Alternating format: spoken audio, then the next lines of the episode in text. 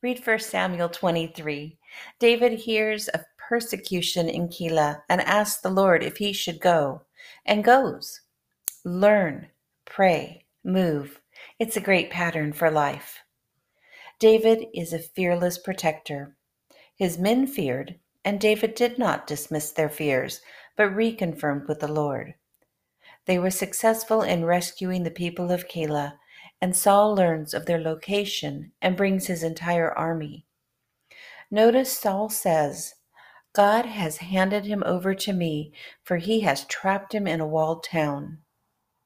Some people are prone to invent what God is thinking or doing to suit their own interests. Later in verse 23 21, Saul offers the Lord's blessing for the men who betrayed David, adding, At last someone is concerned about me. Pathetic, right?